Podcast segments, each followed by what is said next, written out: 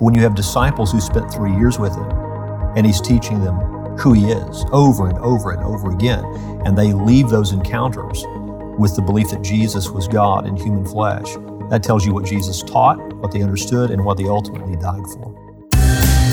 From Walking in Grace, this is the Straight Truth Podcast Christian truths in an increasingly secular world. Welcome back to the Straight Truth Podcast. I'm your host, Josh Philpott, and we're glad you've joined us today. As always, I'm joined by Richard Caldwell, the pastor of Founders Baptist Church. And our special guest today is Dr. Nicholas Ellen, a senior professor at the College of Biblical Studies and also pastor at Community of Faith Bible Church. As always, please leave a comment for us in the comment section and do us a favor and please go to the iTunes podcast section and leave us a review.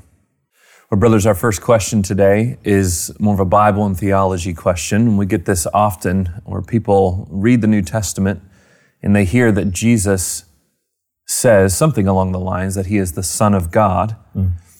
And that brings to mind this question Does Jesus actually say that he is God? He, he says he is Son of God, Son of Man, these other questions too. Uh, does Jesus explicitly say, Pastor, that he is God?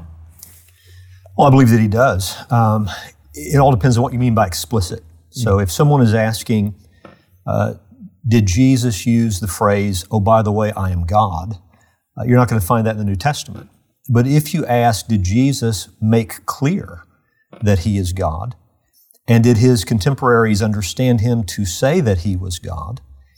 And did his followers later in, in their writings that followed his resurrection and ascension make the case that he is God? The answer clearly is yes. So um, I just jotted down a few places where Jesus made this clear. So, for example, in John chapter 10, he claimed to be one with the Father. Mm. Uh, and those people listening to him on that occasion clearly understood what he meant by that. John 10:30, I and the Father are one. The Bible says the Jews picked up stones again to stone him. Jesus answered them, I've shown you many good works from the Father. For which of them are you going to stone me?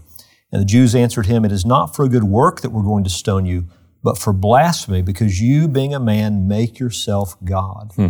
So when he claimed to be one with the Father, he understood him to be saying he was, he was, he was God. Uh, in John 17, 5, Jesus claimed to have a glory with his Father before the world was ever created, sharing in divine glory. Uh, in John chapter 5, when he claimed to be the Son of God, verse 17, again, the Jews understood him to be claiming to be equal with the Father. Um, it says here, but he was even calling God his own Father, making himself equal with God. Mm-hmm. So that's how they understood uh, his claim. In John chapter 8, he used a name um, associated with the Father. He said, Truly, truly, before Abraham was, I am. Mm-hmm. And of course, uh, thinking back to when God told Moses uh, to say that I am sent you. So Jesus associates himself with the divine name. Mm-hmm. The Jews understood that. Um, in John 20, uh, Thomas worships him as God, my Lord and my God. Mm-hmm. Jesus doesn't refuse that worship. Jesus doesn't correct him in any sort of way. So he accepts that uh, view of himself that Thomas had and accepts the worship that Thomas offers. And then, of course, later on in John chapter 1, Philippians 2, other places, the New Testament writers present Jesus as God. Mm. So, did Jesus say, Oh, by the way, I'm God? He didn't use that language. Did Jesus make clear that he was and is God in human flesh? He did. And his enemies understood him to say that, and his disciples understood him to say that. And when they presented that view of Jesus, he never refused it. He accepted it and accepted the worship associated with that claim. Mm-hmm. Yeah, good. I do think also when you think about that, uh, those sections where they said, Well, show us the Father and to be sufficient. He mm-hmm. says, If you have seen me, you've seen the Father. Yeah. And so I think that's, even though uh, it wasn't explicit, as I believe my brother is accurate in that, it was a true telling I am equal to the mm-hmm. Father. Mm-hmm. And have the same essence that he has. Amen. Dr. Ellen, why, why do you think that the Jewish people at the time that Jesus was on earth were so uh, were so violent with his claim to be equal with the Father?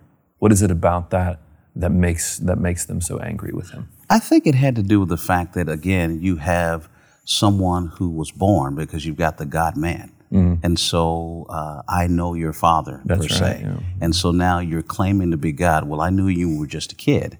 not understanding that Jesus was representing both the perfect uh, Godhead, or not Godhead, but the second person of the Trinity, mm-hmm. and also representing the fact that he's the perfect man. Mm-hmm. And so I think I would be a little challenged too if my friend one day came and said, Hey, I'm God. Mm-hmm. I mean, it's kind of strange why I grew up with you. Mm-hmm. So I think that had a lot to do with not understanding uh, the agenda uh, that God had in mind of coming down and taking on the form of manhood to represent us.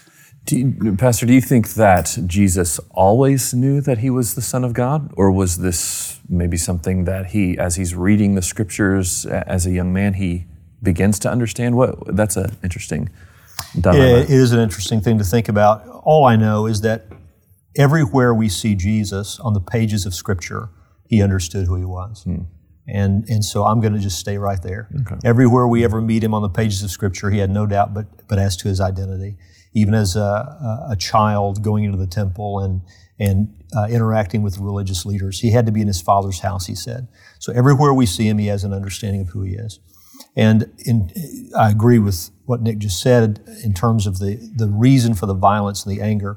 The Jews were rightly monotheists. They understood there's one God. Mm-hmm. Uh, what they did not clearly perceive is that God is a Trinity.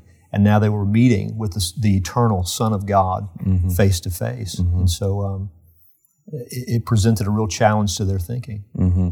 And in a way, the belief of, of Jesus' followers that Jesus is the Son of God is partly what sustains the faith once for all delivered to the saints, right?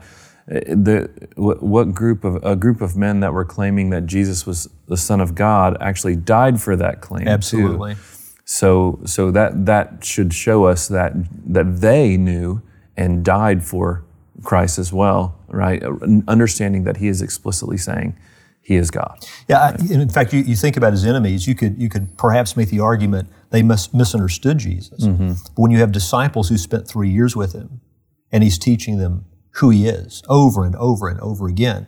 And they leave those encounters with the belief that Jesus was God in human flesh. That tells you what Jesus taught, what they understood, and what they ultimately died for. Mm-hmm. I do think the implication as well with his enemies um, ties back to the fact of whether they necessarily agree with him or not, his popularity was taken away from their agenda.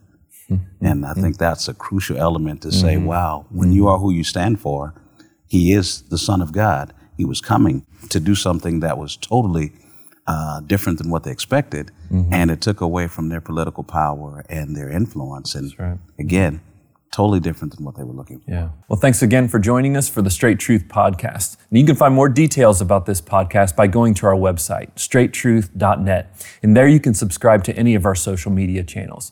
But also be sure to go to iTunes and please subscribe to our podcast feed and be sure to leave us a review. Now, Straight Truth is a production of Walking in Grace Ministries, and you can find more details by going to walkingingrace.org. Thanks again.